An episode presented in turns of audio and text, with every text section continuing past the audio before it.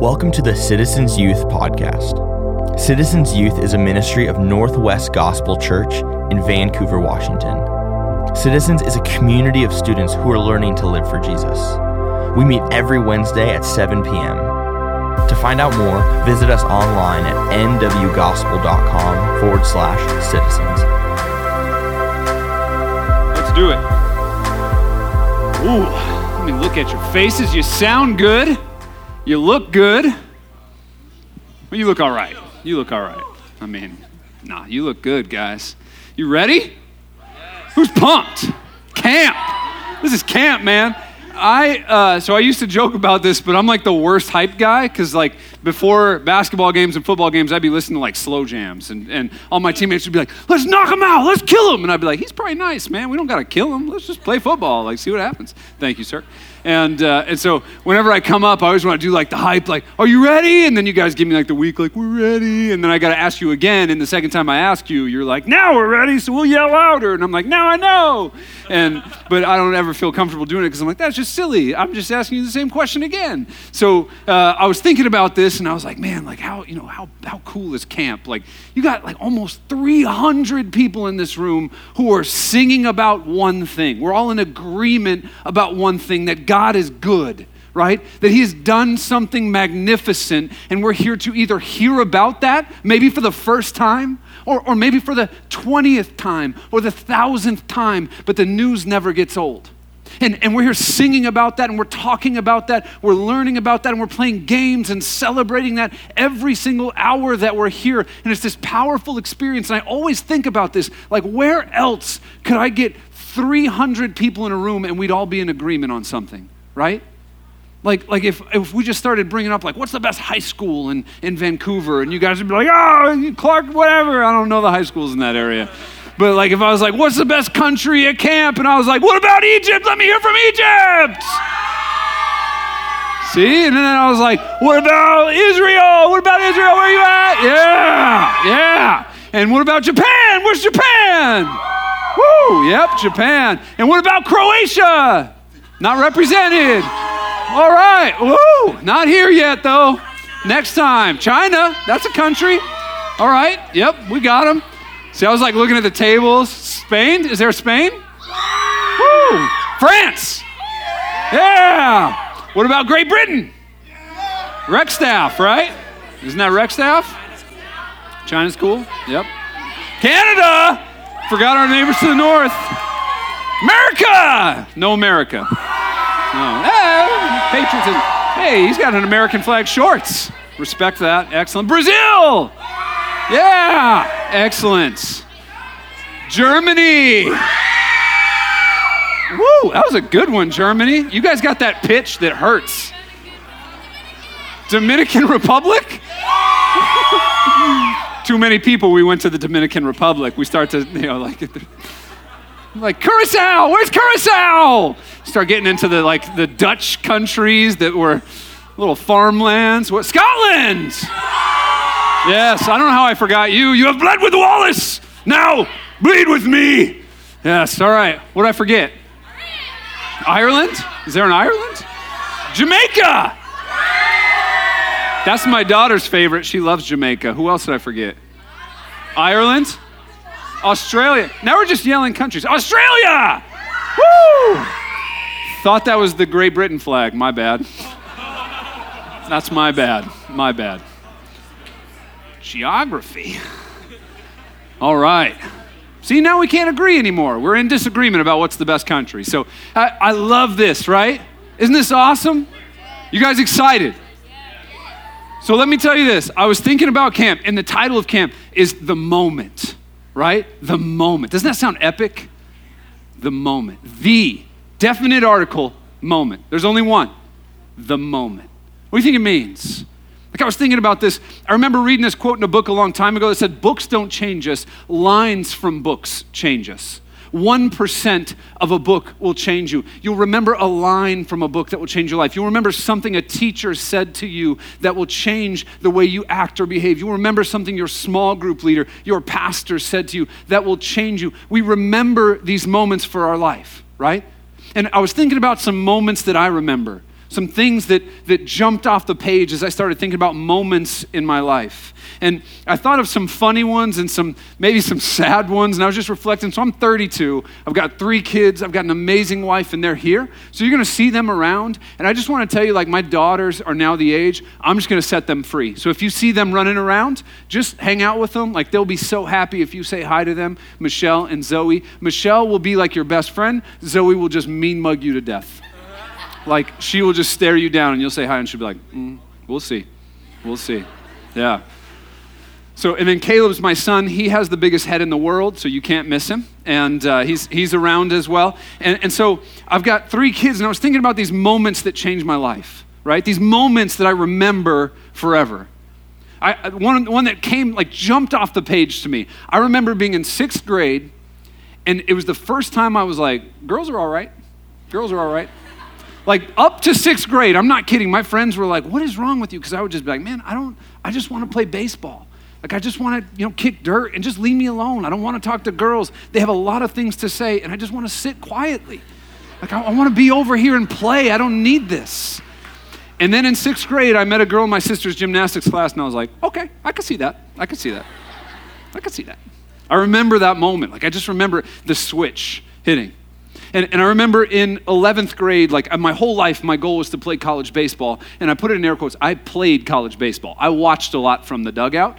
But in 11th grade, I was a junior in high school, and I was playing really well for my really small high school. And, and I just remember, I, I remember the moment I had finished a game, and I remember sitting after the game, and we had won the game, and I just remember going, I'm not going to be important on the baseball field. Like, I'm never going to be, I'm never going to play meaningful college baseball. And it was kind of this letdown, but just this reality check for me, just like, hmm, interesting. I remember when uh, I was a junior in college and I realized that I had never given any thought, not a single ounce of thought, to what I would do with my life for an occupation aside from what do I want and what will make me the most money.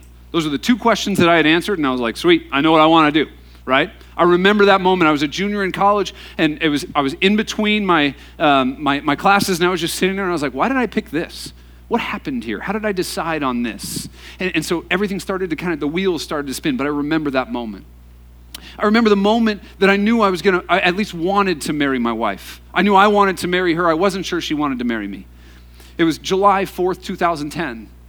We left church. Uh, the, the last church gathering was at 12 p.m., so it finished at maybe 1.30, and we were walking around Olympia, and I'm not exaggerating when I say this number. We spent 10 hours walking around and just talking, and I was just asking her questions, and I thought she was amazing. Like, we, we walked around, we probably walked miles and miles. I don't remember any of those things. I just remember the conversation we had, and at the end of that day, I was like, that's the girl that I want to marry. Like, I remember that. I remember that moment. I mean, I tricked her. I absolutely tricked her. Um, so we have these moments we remember. You guys think back to some moments in your lives that were meaningful, moments that you think, I'll never forget that.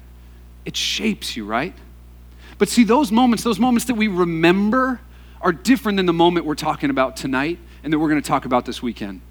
The moment we're talking about this weekend isn't just a moment you'll remember, it's a moment that will change you for all of your life. You, just won't, you won't re- remember it for all of your life, it will change every aspect of your life forever.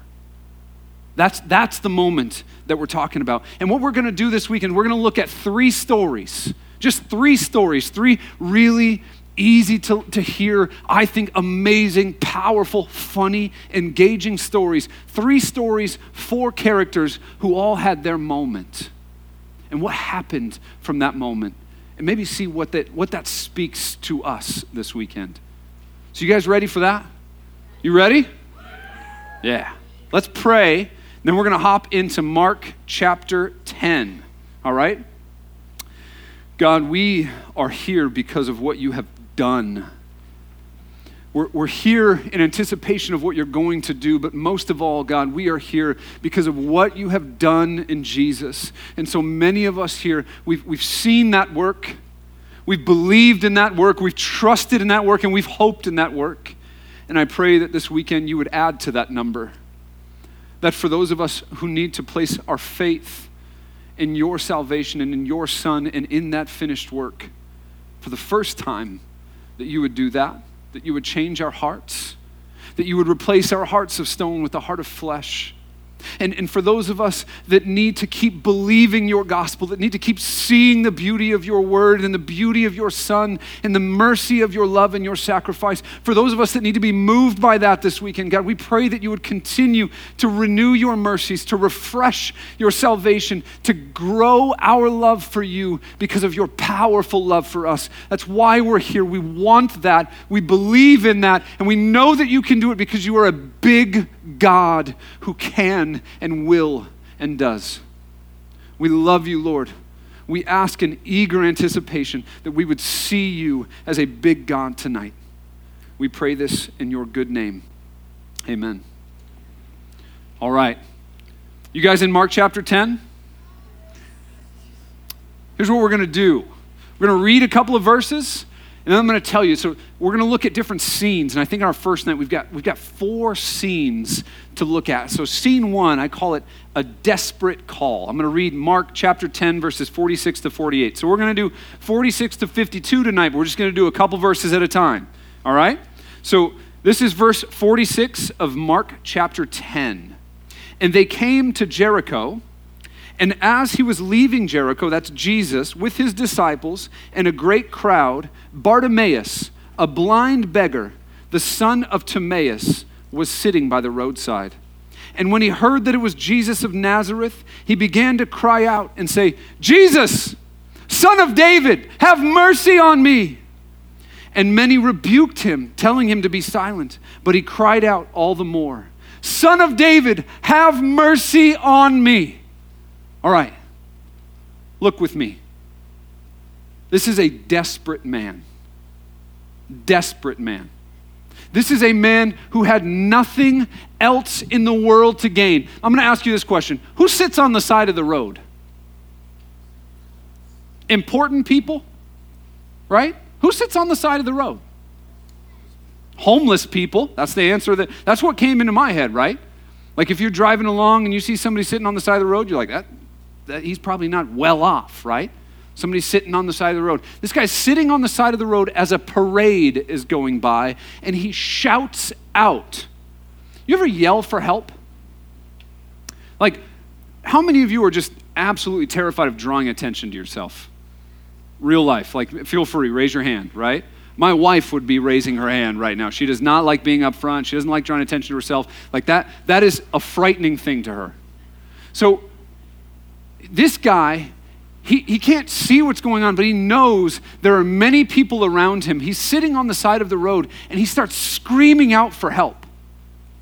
He's screaming out. Now, let me, I said important people. You guys said homeless people sit on the side of the road, right? Here's the crazy part of this story. My clicker's not working. I don't know why. I'm pushing the wrong. Oh, there it is. We did it. Here's the crazy part of the story. We're 2,000 years removed from this story. Who knows the name of the guy in the story? I just read it. What's his name? Bartimaeus. All right, we got 300 people 2,000 years later who know this dude's name because it's written in the, the best selling book of all time, the Bible. 2,000 years later, we know his name. We don't even know just his name, we know his dad's name. Son of Timaeus, right? I'm gonna play a little game. Why don't you guys stand up really quick? No cheating in this game, all right? No cheating in this game. All right. You, you, they do this at weddings. They'll be like, all right, everybody who's dancing, if you've been married longer than like one year, uh, you know, stay out there. And then all the newlyweds have to sit down like, you've been married longer than five years. So here's, here's my question for you. How many of you can tell, like you could say your parents' name? If you know both of your parents, mom and dad, their first, for their first full name, not just their nickname or what they like to go by, their first full name, stay standing. Right? If anybody sat down, like you're just like, I don't even know, I just call him dad. He's just dad, you know, whatever. He doesn't even have a name. Ma! Uh, all right. You have to sit down if you do not know both sets of your grandparents' names their, their first names. So your maternal grandmother, or if you have more than four grandparents, eight grandparents, my wife has eight grandparents, if you don't know their first name, you have to sit down. Good. I like the honesty of some of you, all right? great grandparents?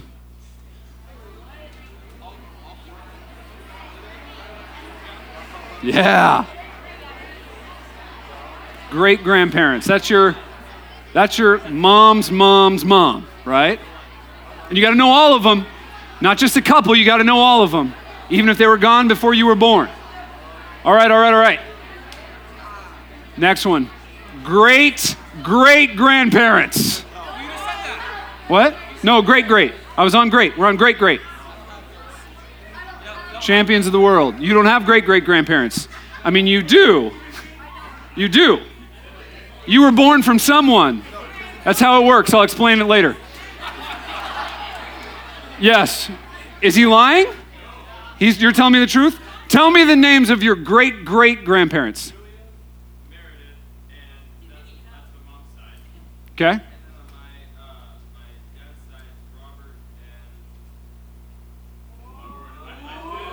It's gone. The pressure's on. The pressure's on. Just say a lady's name and we'll never know. You're good. Hey, I respect the effort. Actually, if you're great great grandparents, there should be more than four, I believe, if the math works right. Uh, we're good. We're on the same page. Get that, all right? Now, stick with me. Here's the reason I tell you that. Here's the deal we just tracked back 2,000 years and we know a blind beggar's name. Like, none of you had an issue repeating it to me because we just read it from the book. But if we go back 100 years, 100 years, you can't tell me the names of your family members. That's crazy. I didn't even hear what he said, but I assume it's something like, I don't even have parents. I was just put here, just arrived. Yeah. But isn't that wild? This, this guy, he was sitting on the side of the road, sitting on the side of the road as Jesus passed by. And he screams out for help, and 2,000 years later, we're telling his story. Why are we telling his story? Because he was at the end of everything.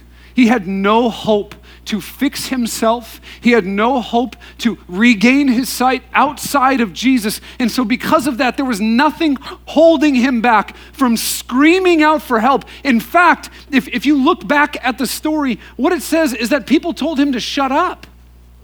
They didn't just say, like, hey, bro, you want to be quiet. There's actually a large crowd passing by right now. So I think maybe at this point, like, like just chill out. If he wants you, he's God, so he knows, right? There, it says they tell him, be silent, and they rebuke him. Rebuke is a strong word. Like if you're in a public place and somebody says, you, you yell something, and someone in authority says, hey, hey, bro, shut up. You're not just like, say it louder. What now? What are you going to do now? Like, that's the desperation this guy brings to the table. He's screaming out. He says, Son of David, Jesus, Son of David, have mercy on me. And people go, Hey, be quiet. This isn't about you, blind guy sitting on the curb. Be quiet. And he says, Son of David, have mercy on me all of his pride, all of his willpower, all of his want to, everything that in him that would say, you know what, have some dignity, have some respect, it's all gone because he's desperate to get to Jesus. He needs Jesus. This is a desperate call. And, and the world would meet a desperate call with scoffs. Someone who does something like that is embarrassing themselves. We might say, have some pride. Pull yourself up, man. We told you to be quiet. And the most important man in that parade doesn't just ignore him. Look at what he does. Scene two here is Mark chapter 10, verse 49. It says this And Jesus stopped and said, Call him. Just stop there. How beautiful is that? Our second scene Scene one is a desperate call. Scene two is a, a sympathetic Savior. Did you get that? Jesus stops. The Son of God, the person for whom all of these people were gathered, he breaks stride. If you've ever had somebody come up to you at a gas station and ask for loose change, it's very easy to just kind of pretend you didn't hear them and just go, oh, I'm sorry, man, I, I got things to do. I don't, have, I, I don't have any cash on me, man. Do you take cards? All right, I'll get you later. Like you just keep moving and you keep moving, and Jesus stops. This is a beautiful moment that's being had here. And he doesn't just stop, he, he says, call him. Jesus stops and he says, Call him. And so they called him, they called the blind man, and these very people who had told him to be quiet, they say, Get up, take heart. He's calling you. This is a beautiful picture of what Jesus does when we cry out to him. Friends, he, he says, Jesus, son of David, have mercy on me. And Jesus does. I, I want you to put yourself in his shoes and say, You're calling out, you have nothing left and you call out in desperation, and for the first time, someone hears you. Not just anyone hears you, Jesus hears you. Are you with me on that, guys? Can, listen, listen to me very closely here. Jesus does not ignore your calls for help. Jesus does not turn a deaf ear to your prayers. He stops and he calls you to himself. He, he hears you. In those moments where you have thought to yourself, no one is listening, no one could possibly know that, that, that deep seated fear, that deep seated anxiety, that sadness, that depression, that, that desperation that I can't convey to my friends because they will shame me. They will leave me. I can't be that needy. That, that thing that I can't get out there, that thing that I've been calling for and asking for help for someone to love me, to see me, to feel me, to hear me. Jesus says, I hear you. Come to me. His arms are open, his ears are open.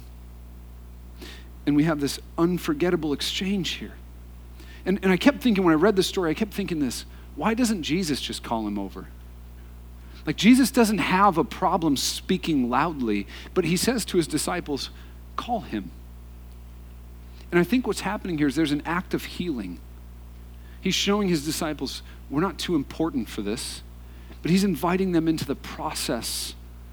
He's inviting them into the healing of this man. He says, Call him. And these people who just moments ago said, Hey, shut up. We got important stuff to do, now say, Take heart.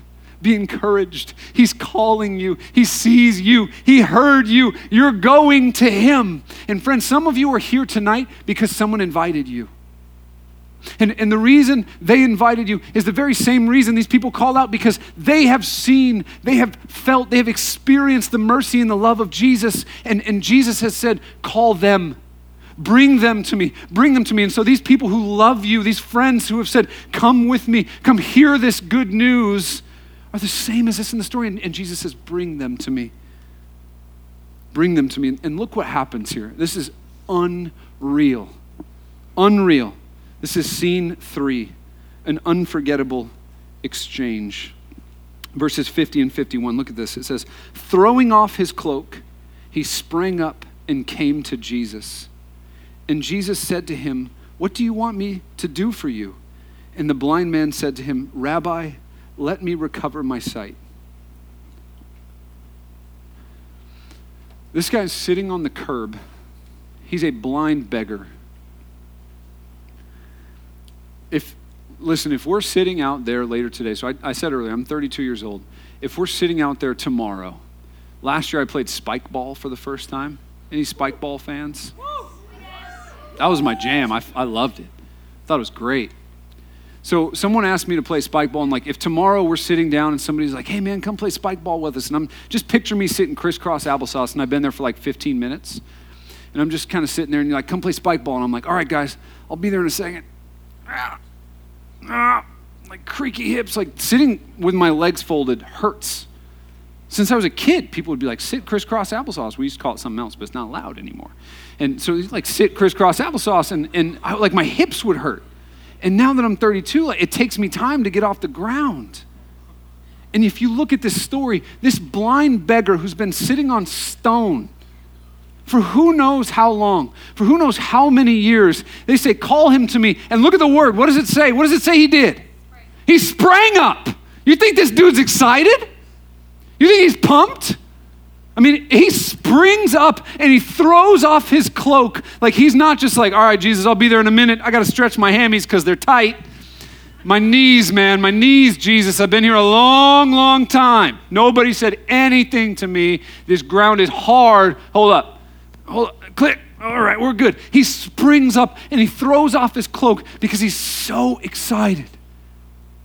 I, I mean, just picture this for me for a minute being blind for years and years and years and having no hope of recovering your sight, and you hear the story of a man who could help you recover your sight and he happens to be in your town, and he happens to be crossing your corner, and he happens to hear you call out, and he happens to call you over. What would you feel? Would you sit? Say, I'll get you next time. Would you casually walk over and say, Jesus, you know, I had this thing happen to me, and I'll give you the whole story. But if you could do something about it, I mean, you know, I, I, I can't see anything. And so, I mean, even if you just, you know, give me one eye, right? Give me one eye, I'll give you a leg, and we'll do a deal. Switch. You start coming to Jesus with a plan. I got a plan, Jesus. Here's what I'm going to do in order for you to heal me, to quid pro quo, if you will. I'll give you something if you give me healing. If you fix this for me, Jesus, I promise I'll serve you forever. If you do this thing for me, then I'll do this. What would you do?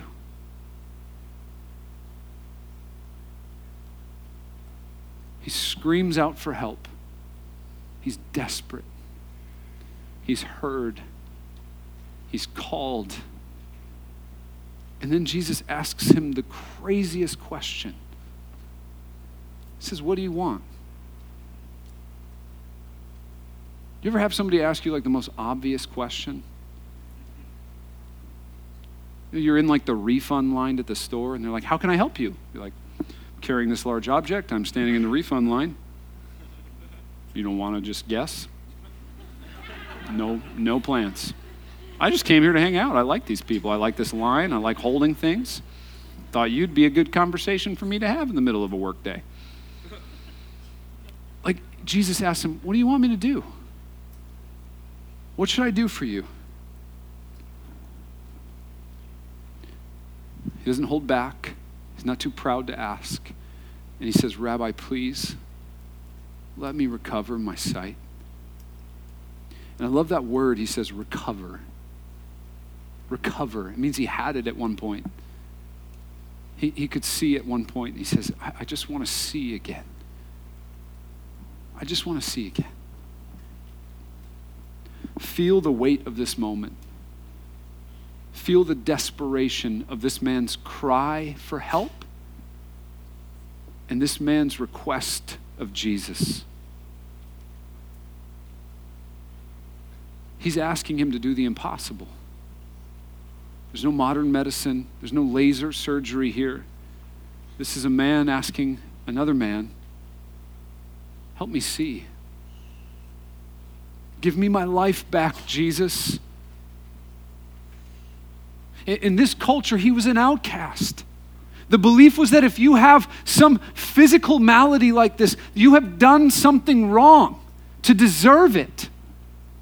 And, and so people will pass by him and show him no sympathy. They'll show him no mercy. He may collect enough change. He may go to the temple or eat leftovers that someone else will give him, but he will not have a life. People have passed by this man. And so he's pleading with Jesus. He says, Jesus, give me my life back.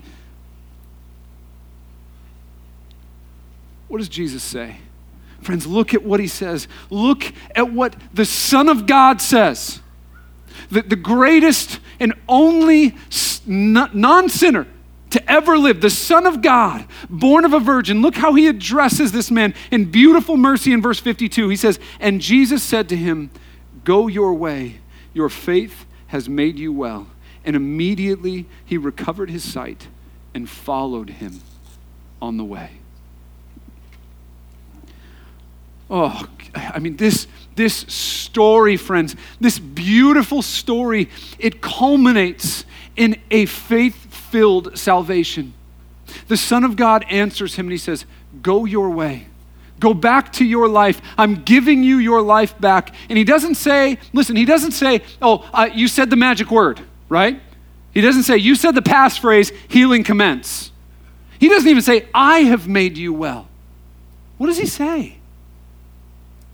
He says, Your faith, your faith has made you well.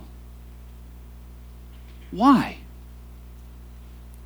This is an unbelievable, absolutely unbelievable moment in history. It's, it's an unbelievable moment in this man's life. He's getting his life back. And here's what Jesus is telling him Jesus is telling him that it wasn't what you said, it wasn't what you did, it was your belief in who I was that has made you well. Think back about what blind Bartimaeus cried out. He said, Jesus, son of David. It's a messianic title. He wasn't just saying, Jesus, you're a good teacher and I've heard you can do miracles. Please perform this miracle for me. He says, Jesus, I believe that you are the one sent from God. I believe you are the one we've been waiting for. And I believe you are the only one who has the power to restore my sight. So please, Jesus, make me well. And Jesus says, This faith is what saves. That belief about who I am and about what I am here for, that is what has made you well. And so he sends him on his way. He says, Your faith has made you well. This is blind Bartimaeus' moment. This is his moment where he comes face to face with Jesus Christ, the Son of God, the Messiah, the chosen one sent from God to redeem sinful human beings. And Jesus' words to him are, Your faith has made you well. Go on your way. And it says, He took up his cloak and he followed him on the way. It's a beautiful, beautiful story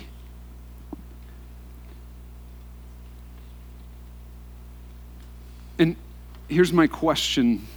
Here's my thought for you guys. This is where I think it matters. This man had nothing left. He's desperate, and his only hope is Jesus. There's no backup plans. There's no hedging his bets. There's no, well, if this doesn't work out, I can always go to college and have a good life. This is it. And Jesus says, that belief, the desperation that drove you here to call out for me, that desperation, that faith, that is what heals you. I am the one who heals, but you have to believe that I am the one who heals. And here's, here's the question that I want us to wrestle with tonight as we close and as we keep our conversation going in small groups and as we keep singing. Here's the question I want to ask you, I want you to ask yourselves, and I want us to talk about. Who are you calling to? When that moment comes in your life, when that desperation hits, when, when everything that you thought would be taken away, when that moment comes in your life, when there are no backup plans and it's gone, who are you looking to to fix it? What are you looking to to fix it? Who's the hero of that story? Is it Jesus? Is he the one you cry out to? Or is it someone else? Anyone. Anyone else. Is it, is it something else? I, for years, I was a slave to my own logic. That anything that would go wrong, anything that could possibly go wrong, all I would do is, is, step back and go, okay, if I can just figure this out, then I can fix this and I can do that, and then things will work out in the end. And so I'd get to these places, and, and the hero who I was calling to was myself, it was my plans. And in this moment for Bartimaeus, son of Timaeus, 2,000 years ago, he cried out to Jesus, son of David. Who are you calling to? Friends, when your moment comes, whether that's this weekend or 10 years from now or 50 years from now or 10 years ago, who are you calling to? Who are you looking to to save you? Who are you looking to to come to the rescue? Who are you asking for help? Who are you saying, I need my life. I need you to give me life. I have nothing without you. Help me. Save me, heal me, restore me, redeem me. Who? Who will do that for you? Who is your trust in? Who are you calling to? I can, I can tell you this with full confidence. 12 years ago, almost, almost to the day, it was the end of July. I was 20 years old, and my life had fallen apart. Not in the traditional sense, like I wasn't living under the stairs, you know, none of that stuff, but my life had fallen apart. Everything I had planned to do in my life was gone. The girl I had dated for three years and planned to marry, gone. My plans of, of playing baseball, gone. All, all my plans of what school I was going to go to and what I was going to do, done. And I was mad at God. I was angry at Him. And I spent three months I, I mean, truly cursing his name like wanting nothing to do with the church and just i don't want i had been raised in the church. I knew what people were going to say but i was so mad at him. And the whole reason i was mad at him is i said god i was good. Like look around compared to all my friends everything that they did i was good. And this is how you repaid me. You took everything from me i could ever want in three months and it was gone. I am out. And so I ran and I cursed his name and I said, I, I, will not have anything to do with this. And this is a true story. I showed up to church one day because I wanted to fight a guy. This is a true story, I promise you. Uh, my friend invited me to church and I said, I'll go because I want to get I want to fight my friend and he goes. I want to beat him up because I hate his guts. And so I went.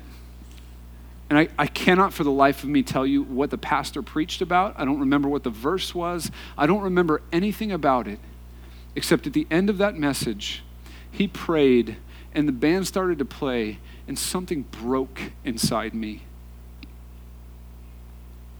And I knew I wasn't strong enough, and I wasn't good enough, and I would never be enough. And I was 20 years old and I started to ugly cry in front of 250 people. And something in me started to move towards the front of the room where all those people could see me.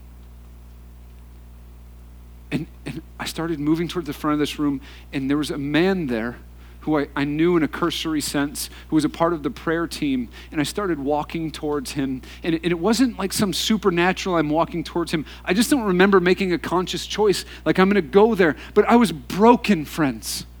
It was gone. My whole life was gone. And I started moving towards this man, and he's like five five, and I'm six two, and I'm this proud college athlete. And I just like fall into his arms with snot coming out of my just everywhere, like out of my ears. And I just fall into his arms, and I swear to you, the music's playing, and I feel like in my head the music stopped, and everybody's just like, oh no. And all I like all I could think was like, this is this is it. Like there's I have no hope. And in that moment, I met Jesus, friends. I had, I had, no, like, there was no promise made for me about what I was going to do and go, all right, God, I'm pretty smart. I've got good grades. If, you know, we, we got a deal going here. If I serve you, then you give me the stuff I want. My life was evaporated, vanished, gone, dead. And he met me there and he held me and he called me to himself and he said, he come to me. And, and I broke there. And, and I met this beautiful Jesus that we see in this story. And he said, Go your way. And, and I knew that day that was my moment. I knew that day that no matter what else happened, no matter how things change in the rest of my life, no matter what I did or who I met or who I saw, that I would be following Jesus, that I would love Jesus, that I would pursue Jesus. And, and it was a bumpy road. Like as a 20 year old man who had no idea what that meant, there was a ton of peaks and valleys in that following Jesus, but an unwavering commitment to Him because of that moment. And I've had dozens of them since then dozens of moments like that where Jesus has met me and loved me and cared for me and called me to himself and said, You are mine. And he's healed me and he's restored me. That was my moment, friends. And in this moment, this weekend, next weekend, next year? Who are you calling to? And, and are you ready to cry out? Because if it's about you, if it's about what you can do and, and how much you can accomplish, if it's about how you can keep yourself looking a certain way and being perceived away by a certain group of people, whether that's the leaders in this room, your peer group at school, whether it's, it's other students around you or a significant other, a boyfriend or girlfriend, a spouse, a pastor, whoever that is, if it's about being perceived by them, then you're not ready to cry out. But if it's about a desperate call, because you recognize that something inside of you is fractured and can only be healed by Him, who are you calling to to fix it? So here's what we're going to do I'm going to pray, and then we're going to sing. And, and we're going to respond through singing. And, and there's going to be people and, and leaders and other peers and students that can pray with you. And so if you are in that place where you need to cry out and something's saying, don't do that, like, don't go there. You let that floodgate up, who knows what's going to come out? You might be the one ugly crying, snot everywhere. And, and I'm going to tell you tonight that that's not the voice of God. God's not telling you to be reserved so that you can look like you have it together.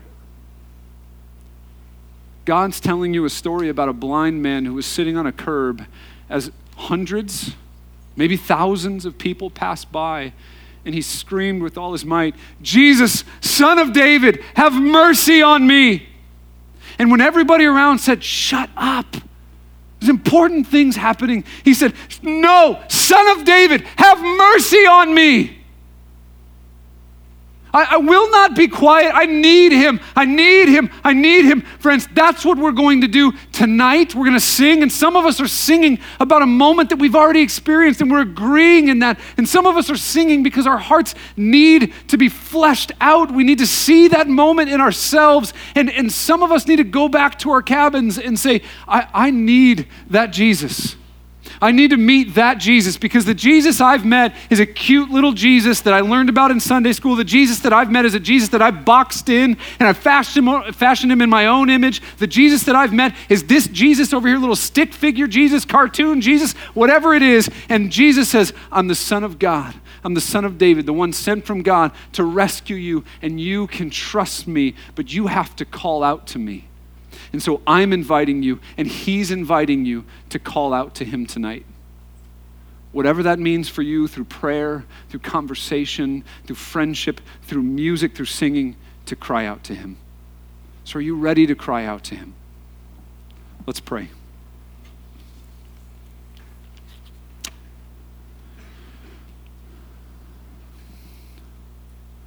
Jesus. My prayer tonight is that all of the voices that we have that might say, keep it together, hold it back, don't be desperate. Desperate, needy. These are all bad words in our world, God, things we don't want to be. We don't want to be socially awkward. We don't want to draw attention to ourselves. And yet, here we are. And you who love us, you are calling us. So I pray that we would come, that we would spring up, and we would throw off our cloaks. We would throw off the things that have been holding us back, and we would run to you. And that might mean that we're celebrating a work that you've already done. And it might mean, Jesus, that for the very first time tonight, we're going to ask you to heal us. We're going to cry out to you and say, Okay, God, you, you are who you say you are, and I want to trust you, so help me trust you. And so, God, we, we dump out our, our stuff, God, all the things we've been hiding in this belief that you could never love us, that if anyone saw who we truly were, we could never be loved. And you're inviting us and saying, Come to me and, and bring all of these burdens and lay them down because my yoke is easy and my burden is light. And so, Lord, we come to you and we say, Love us. We, we empty ourselves of these constraints, these things that have, have, have held us back, whatever those things might be, and we say, God, would you love us here tonight? Would you show us this mercy that blind Bartimaeus felt and saw and experienced and made him follow you on the way? Would you reveal yourself to be the Son of David and the Son of God and the lover of our souls? Please, Jesus. We pray this in your good name. Amen.